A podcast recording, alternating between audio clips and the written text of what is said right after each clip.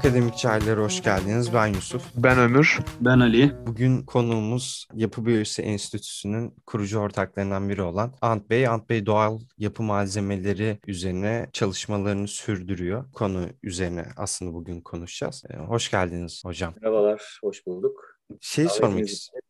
Teşekkürler. Biz teşekkür, Biz teşekkür ederiz. ederiz. Şeyle başlayabiliriz aslında. Yapı Biyolojisi Enstitüsü Almanya'da da bir şubesi var. Bugün sizin öncülüğünüzde Türkiye'de de var. Siz şey demiştiniz hatta bir konuşmanızda sanırım. Almanya'dayken Türkiye'de ekolojik konuların konuşulduğunu haber alıyorsunuz. Bunu böyle bir gündem oluştuğunu. Daha sonra bu konu üzerine çalışmak için Türkiye'ye döndüğünüzde işlerin o kadar kolay olmadığını görmüştünüz. Aslında onu sormak istiyorum biraz. Hem Yapı Biyolojisi Enstitüsü'nün kuruluşu, Türkiye'deki faaliyetleri hem de sizin bu yola çıkarken yaşadığınız zorluklarınızı biraz konuşmak Bilir miyim ben? Ant Bey başlamadan önce. Tabii tabii buyur. Şimdi bence bir ilk önce yapı biyolojisi nedir? Hani ondan da kısaca bahsederseniz. E, çünkü Türkiye'de yabancı bir terim olarak düşünüyorum. Hani yapı biyolojisi ne yapar bu yapı biyolojisi? Ne işe yarar? Neden varlığını sürdürüyor falan gibi. Kısaca öyle bir girip giriş yaparsanız gerçekten bilgilendirici olur diye düşünüyorum. Tamam olur tabii ki. Yani önce kısaca bir dediğin gibi ne olduğunu. Çünkü orada tam da söylediğin gibi bir e, şey var. Hani sen şimdi yapı doktoru musun falan diye böyle sorular var. Evet. Ertelmişti hani ne yaparsın gibisinden. O bakımdan önce buna bir açıklık getirmekte tabii fayda var. E, Yapı biyolojisi yapıların insan sağlığına etkisini inceleyen, araştıran bilim dalı ve buna tıp biliminden yani ilaçla değil de yapıyı iyileştirerek çözümler getirmeye çalışan bir, bir bakış şekli. Yani aslında hastalanıp da iyileşmemiz değil, hastalanmadan sağlıklı kalmamızı hedefleyen bir bakış açısıyla e, yaşam alanlarımızı e, mimar gözlüğüyle çözmeye, projelendirmeye, inşa etmeyi hedefleyen bir disiplin. Bir zaruriyetten aslında yapı biyolojisi ortaya çıktı 1960'lı 70'li yıllarda. Çünkü e, yapı kimyasallarının iyi bir şekilde artmasıyla ve bunların insan sağlığına nasıl etki edeceği henüz daha bilinmiyor iken bu yapı kimyasalları çok büyük bir artış gösterdi e, bütün dünyada ve ardından bir mecburiyetten diyeyim şimdi böyle bir yapı biyolojisi diye bir bilim dalı ortaya çıkmaya başladı. Yani geçmişi aslında 60'lı 70'li yıllara dayanıyor. Daha eski değil. Hani yapı fiziği daha eskidir. işte başka disiplinler daha eskidir ama yapı biyolojisi o kadar değil. Yapı biyolojisinde biz aslında yani çok kısaca özetleyecek olursam iç mekan ortamındaki işte nem sıcaklık ilişkileri, bunların ortam sıcaklığıyla yüzey sıcaklıkları arasındaki ilişki, nemin ortam nemiyle yapı malzemesinin nemi arasındaki ilişki, radon gazı, radyoaktivite, çoklukla yapı malzemelerinden kaynaklı radyoaktiviteler, elektrobiyoloji dediğimiz bir alt başlığı var. Bu giderek artıyor bunun önemi çünkü özellikle işte cep telefonu ve dalga boyları üzerinden e, yani frekans üzerinden yayılan iletişim ağı ile birlikte elektrosmog dediğimiz bu e, elektromanyetik kirlilik giderek artıyor. Kaçışı da yok. Kullanıyoruz hepimiz bu teknolojileri. Fakat bundan nispeten nasıl korunabiliriz? Bu yani elektrobiyoloji, e, yapı biyolojisinin önemli bir alt başlığı. Toksikler çok önemli bir alt başlığı. Yani yapı kimyasalları, işte formaldehit, lindan gibi ya da işte VOC'ler diye de geçiyor. Yapı malzemelerinin üretiminde kullanılan kimyasallar, daha sonra bunlar iç mekan ortamında küçük dozajlarda açığa çıktığı zaman uzun süreli etkileriyle birlikte işte solunum yolu rahatsızlıkları, sinir sistemimizin e, bundan etkilenmesine değin çeşitli metabolizmal rahatsızlıklara sebep veriyor. Yapı biyolojisi bunu araştıran bir şey. Yani aslında mimarlıkla tıp diyebileceğimiz e, bir ana ara aksta hareket eden bir terim, bir disiplin. Aslında az önce şey gibiydi. Bir mimar değil de sanki bir doktor konuşuyormuş gibiydi. Aslında bu durum bence biraz daha iyi özet. Öyle yani e, ben de 30 bir saniye şimdi yanlış söylemeyeyim. 32 yıldır bu alanda çalışıyorum ya da çalışmaya başladım ve de işte tıp fakültelerinde birçok dersi almak zorunda kaldım. Kendimi bambaşka bir dünyada buldum yani. Mimar Sinan Üniversitesi'nden mezunum ama e, bir baktım ki Cerrahpaşa Tıp Fakültesi'nde ortalığı karıştırıyorum. Biri var burada No. ama kim? Nasıl oldu böyle nereye geldim falan diye sorgulamışsınızdır herhalde bir, herhalde yani ilk başlarda. E, tabii ne ter- işin var burada gibisinden. Kesinlikle çünkü terminoloji de size çok yabancı. Hani, Evet e, kesinlikle. tıp eğitiminde bambaşka bir dil kullanılıyor. Tüm bunları öğrenmek tabii zor oldu demeyeceğim, heyecan verdi. Heyecan verdi dersem daha doğru olur. E, keyif aldım yani gerçekten severek yaptığım bir işte buldum kendimi. Da e, bugünlere getirdi aslında yaptığımız çalışmaları ve enstitüyü aslında. Ya genel olarak yani yapı biyolojisinde insanın yaşadığı e, ortamı, e, binaları insana çok daha sağlıklı ve uygun hale getirmek diyebiliriz kısaca. Yanlış bir cümle kurmadım evet, herhalde. Evet.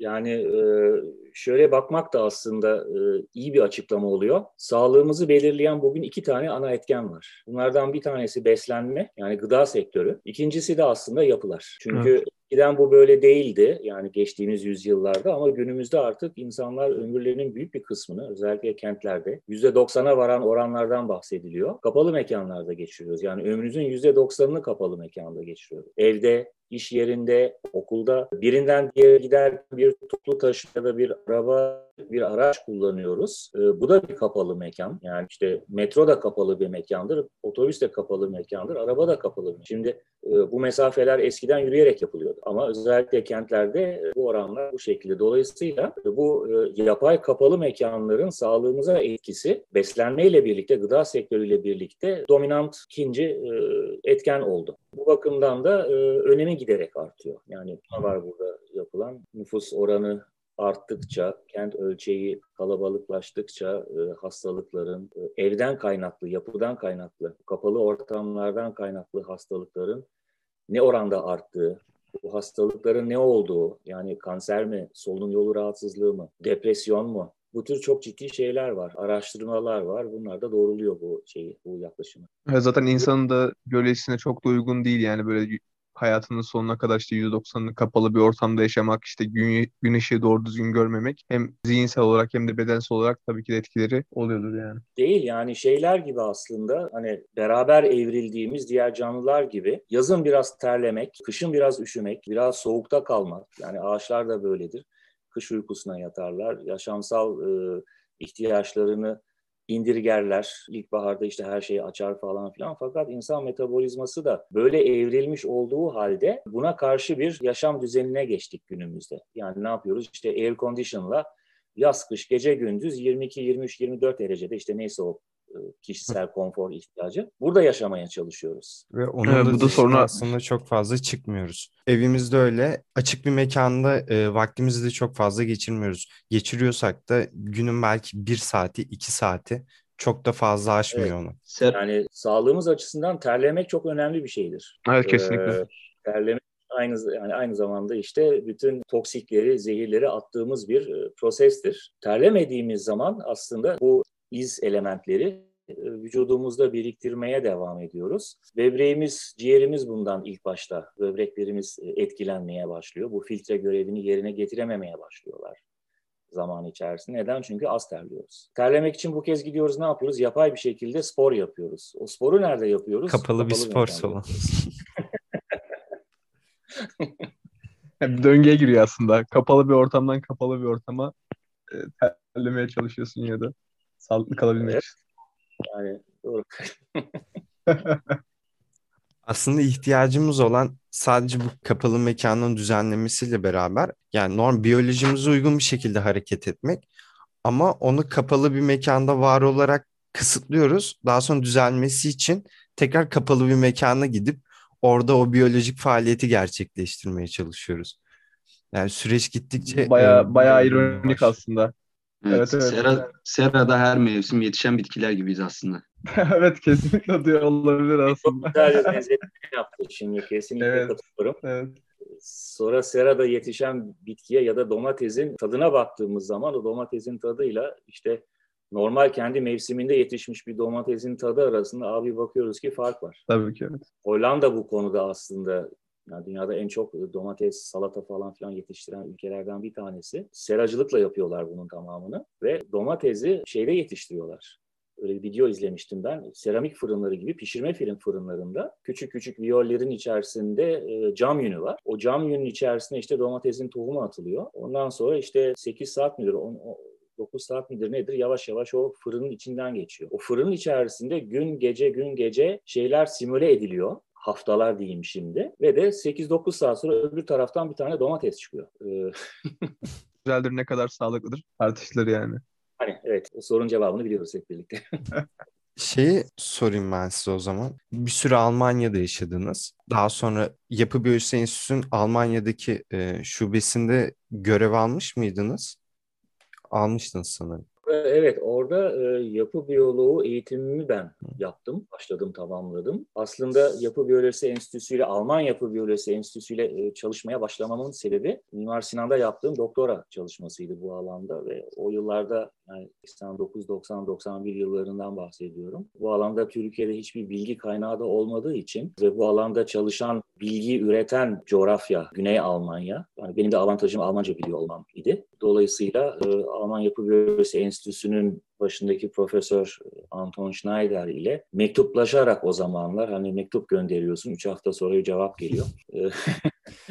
E, e, ve de beni kabul ettiğinde gene bir mektupla sırt çantamı aldım ve oraya gittim. Öyle işte, başladınız yani. Evet. evet, evet. Yani bir sırt çantasıyla Almanya'ya giderek o daha sonra Anton Schneider'in bana çok önemli bir yol göstericiliği oldu aslında. Kendisi de yapı biyolojisinin e, oluşmasındaki hani duayen diyeceğim şimdi. E, fakat inanılmaz mütevazi bir insan idi. Ve de Anton Schneider aslında Rosenheim'da, Rosenheim Münih'in 40-50 kilometre doğusunda bir kasaba. E, oradaki üniversitede öğretim görevlisi ve yapı kimyasalları ahşap üzerine araştırmalar yapıyor. Ve ahşaplarda işte bu yonga levhalar, tutkallı plakalı ahşaplar kullanılan kimyasalların o yıllarda çok yüksek dozajlarda olması nedeniyle de sesini kaybediyor Anton Schneider. Bunun üzerine en şeyden üniversiteden beklediği desteği görmediği için e, istifa ediyor ve enstitüyü kurmaya karar veriyor. Yani Yapı Biyolojisi, Alman Yapı Biyolojisi Enstitüsü'nün böyle bir şeyi var. Hani o ilk başta söylediğim bir zaruriyetten aslında yapı biyolojisi bir disiplin olarak yaygınlaştı. Böyle bir işte başlangıç noktası oldu oranın. Daha sonra yapı biyoloğu meslek eğitimini oradaki Milli Eğitim Bakanlığı'na kabul ettirdi. Yani bir ünvan oldu bu meslek. Bu meslek işte e, eğitimini alan kişilerden, e, ilk kişilerden bir tanesi oldum ben. Ya da ilk Almanya dışından bu eğitimi alan kişilerden bir tanesi oldum diyeyim şimdi. O da çok şey yaptı aslında. Hem yol gösterdi bana hem de hani bugünlere getirdi. Türkiye'deki enstitünün kurulmasının aslında şeysi kuluçkası diyeceğim şimdi. Bir, bir ayağı da o zamanki e, destek ve tetiklemesiyle olmuştu. 20 yıl yaklaşık olarak orada bu alanda çalıştım. Bir dağ köyünde, Alp dağlarında. Yine Anton Schneider'in öğrencisi yapı biyoloğu bir mimarla birlikte ve de gelişmiş kırsalın, kırsal kalkınmanın, doğal yapı malzemelerinin ya da çevre bilincinin yaygınlaşması için doğru ortamın neresi olması gerektiği ya da olabileceği konusunda o yıllar bana çok yol gösterdi aslında. Hani Türkiye'de niçin bu konuda işte hala beton lobisinin bu kadar gücü Aktif. altındayız ya da bunu başka bir alternatifin için talep etmiyoruz. Bu sorunun cevabı aslında çok basit olmaya başladı sonradan. Çünkü baktım ki hani bu sadece teorik bilgiyle olan bir şey değil. Bunun tabana yayılabilmesi için, talep edilmesi için iki şey gerekiyor. Bunlardan bir tanesi çevre bilinci, ikincisi de yerine aitlik duygusu. Yani kişinin yaşadığı yerle kurduğu ilişkinin güçlü olması. Bu Şimdi, iki sorunun olması lazım evet. Bu ikisi olmadığı sürece hani ekolojik, mimarlık, sürülebilirlik bütün bunlar doğal yapı malzemelerini üretmek, tasarımlamak, inşa etmek o kadar da zor değil aslında. Fakat talep edilmesi için bana göre bir üst başlık olarak sosyal sürdürülebilirlik gerekiyor. Yani sosyal sürdürülebilirliğin olmadığı bir coğraf, e, bunun gelişmesi pek de mümkün değil. Burada şimdi ülke ölçeğinde bunu değerlendirmek de bence yanlış. Çünkü Almanya'nın her yeri böyle değil. Yani Güney Almanya'da, e, Bavyera'da, işte Allgäu bölgesinde benim yaşadığım çevre bilinci ve yerine aitlik refleksi çok daha güçlü buralarda filizleniyor. Almanya'nın örneğin bir Ruhr bölgesinde işte Köln ve o bölgelerde e, çok da umursamıyor insanlar bunu. E, ve bu bütün dünyada aslında böyle yani Fransa'da, Amerika'da, Türkiye'de nereye bakarsanız bakın. E, hani bir bayrak altında çizilmiş sınırlarla bunu tanımlamak yanıltıcı oluyor bu bağlamda. Yöre bazında bunu ele almak daha doğru. Burada şey böyle anladım. Orayı benimsediğiniz zaman zaten koruma bilinciyle ya aslında bilinçten de öte ne, ne kadar bilseniz de bilmeseniz de orayı sahiplendiğiniz zaman orayı koruma içgüdüsüyle hareket etmeye başlıyorsunuz. Ama bir yeri sahiplenmedikten sonra aman ne olursa olsun çok da umrumda değil gibisinden bir e, hareketle aslında or- orayla ilgili bir işlem yapmak veya iyiye veya kötüye yapılan herhangi bir şey bana dokunmayan yılan bin yaşasın kafasında ilerliyor ama bazı bölgelerde en azından kırsal kesimlerde toprakla kurulan ilişkiyle birlikte bu koruma bilinci herhalde daha fazla artıyordur. Burayı kendilerine dert ediyorlar. Evet. Yani yaşadığım yeri ben çocuklarıma, torunlarıma devredebilmek zorundayım. Bir sonraki nesle aktarma. Tabii tabii yani geleceğe devredilebilir bir kafa yapısıyla yaşamaya başladığında diyeyim şimdi. O şey oluyor şimdi bu Algoy bölgesinde örneğin işte benim yaşadığım o dağ başı sırf mimarlıkta değil bunu oradaki günlük yaşamın başka noktalarında da çok güzel görebiliyorsunuz. Örneğin yani iki örnek geldi aklıma şimdi onları kısaca e, söyleyeyim. Bir tanesi bizdeki işte Migros, Carrefour falan gibi marketlerin muadili marketler var orada da küçük küçük. Bir baktım ki işte alüminyum kutuda meşrubat işte kola, fanta, bira bilmem ne satılmıyor. Yok vitrinde yok şeyde rafta yok. Yasak mı diye düşündüm ilk başta. E, aklıma ilk o gelmişti. Sonra öğrendim ki yasak değil sadece talep yok. Alüminyumun üretilmesi için tüketilen enerjinin ne olduğunu bildikleri için işte bu bir çevre bilinci göstergesidir. O ürünü satın almıyorlar. Gidiyorlar cam şişede satın alıyorlar. Hmm. Öyle olduğu için de marketler bunu ya kimse satın almıyor deyip e, raftan kaldırmışlar, raflardan kaldırmışlar. Göremezsiniz. Şimdi bu çok önemli bir gösterge aslında. Çok, çok önemli. Hem doğa için hem insanlar için. Bir de hani günümüzün son teknolojik imkanlarından faydalanarak yaşıyorlar. Evleri gene doğal yapı malzemeleriyle olabildiğince inşa edilmiş ama hani işte yerel malzemeler, ahşap falan filan kullanılıyor. Enerjiyi bilinçli tüketmeye çalışıyorlar. Son model arabalar şunlar bunlar falan filan. Ama bir düğün, nişan, bir tören olduğu zaman eski geleneksel kıyafetlerini giyiyorlar. Yani bizdeki folklor kıyafetleri gibi. Aslında kopmamış oluyorlar kopmamış oluyorlar. Yani ve o, o kıyafetlerle o e, düğüne katılmak bir statü. Yani bir yerine aitlik göstergesi aynı zamanda. Yani utanılacak bir şey gibi ya da küçümsenecek bir şeymiş gibi algılanabilirken tam tersi orada yüceltilen bir şey. Bayağı hem kültürlerine hem topraklarına yani bir vatandaş olarak sahip çıkıyorlar diyebilir miyiz yani? Evet evet sahip çıkıyorlar. Şeyler çok yaygın. Küçük yerel müzeler, köy müzeleri. Oradaki işte yerel inisiyatiflerle kurulmuş olan hani müze deyince işte böyle e, ne bileyim işte Ankara Arkeoloji Müzesi gibi ya da Truva Müzesi gibi böyle devasa müzeleri biz hep şey yapıyoruz, anlıyoruz. Halbuki bu e, küçük ölçekte işte 50 metrekare, 30 metrekare bir müze. O köyün müzesi. Ya, o köye ait şeyler var yani o müzede. O belleği koruyorlar, o hafızayı koruyorlar. Hem belleği korumuş oluyorlar bence hem de bu tarz böyle sosyal aktivite sağlayacak alanlarla daha çok benimsiyorlar orayı bence. Doğru, evet. Şimdi dolayısıyla hani yapı biyolojisi deyince aslında sırf insan sağlığı diye başladık.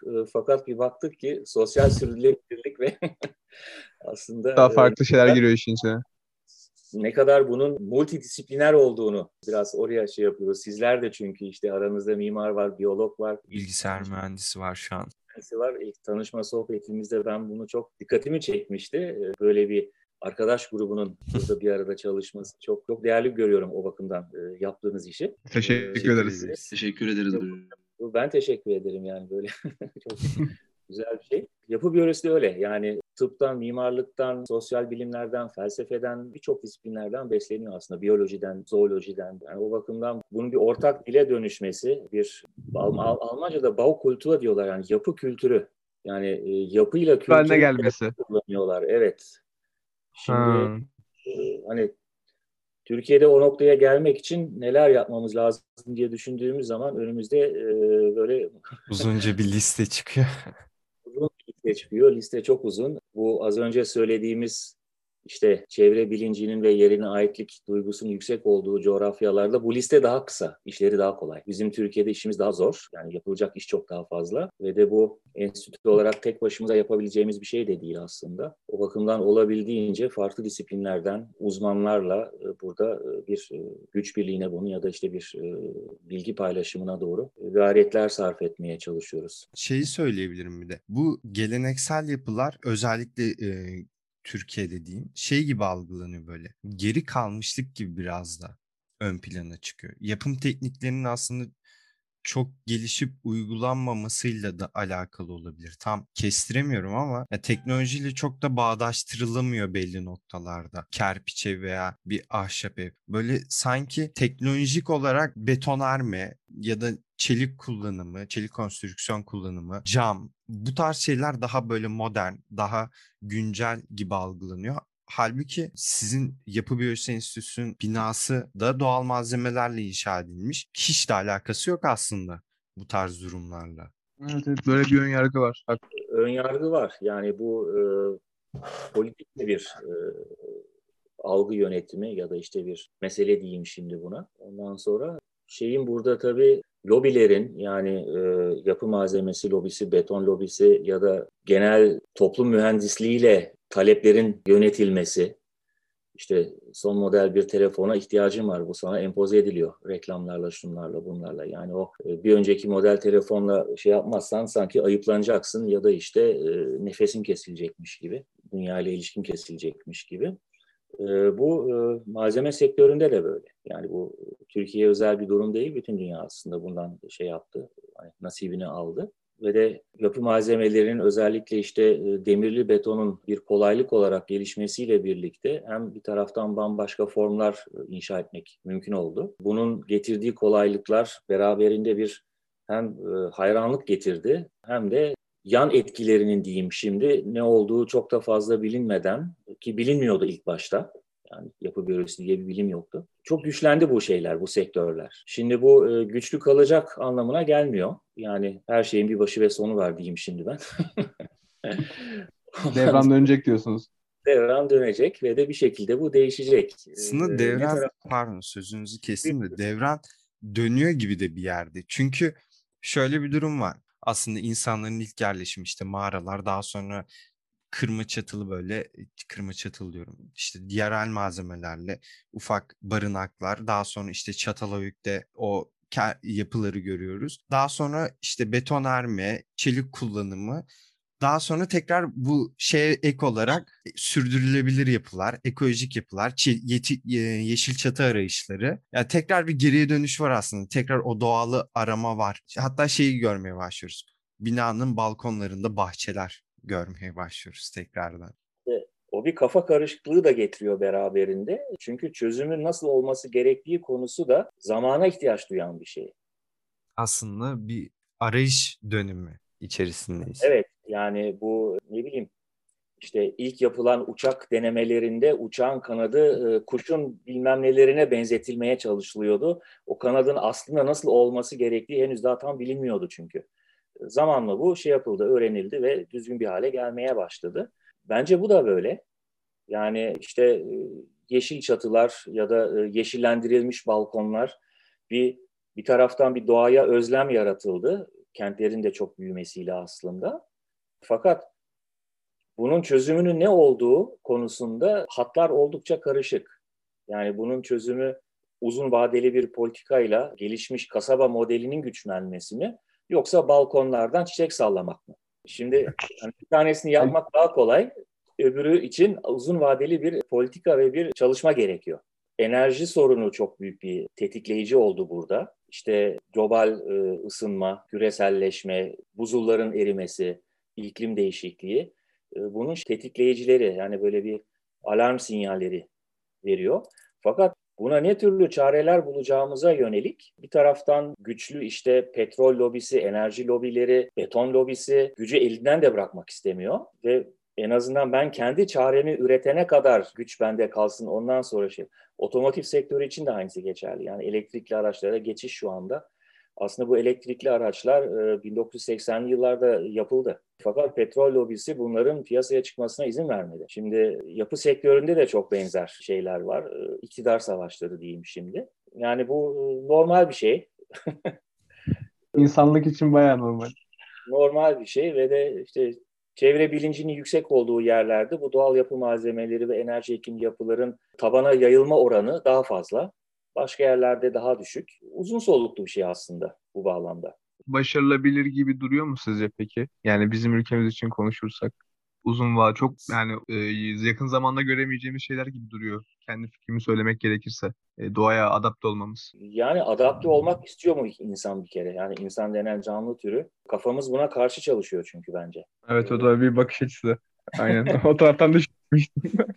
yani e, kafamız buna karşı çalışmasaydı sanayi devrimi olmazdı falan falan falan. Şimdi o bakımdan da hani bindiği dalı ne kadar kesiyor insan denen canlı türü. Hani diğer taraftan da neslimiz tükense bu çok da gezegenimizin umurunda değil. Hani dünya dönmeye devam eder. Belki de bir nefes alır. Şey olacak gibi duruyor hatta.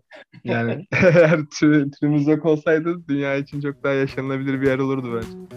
Evet.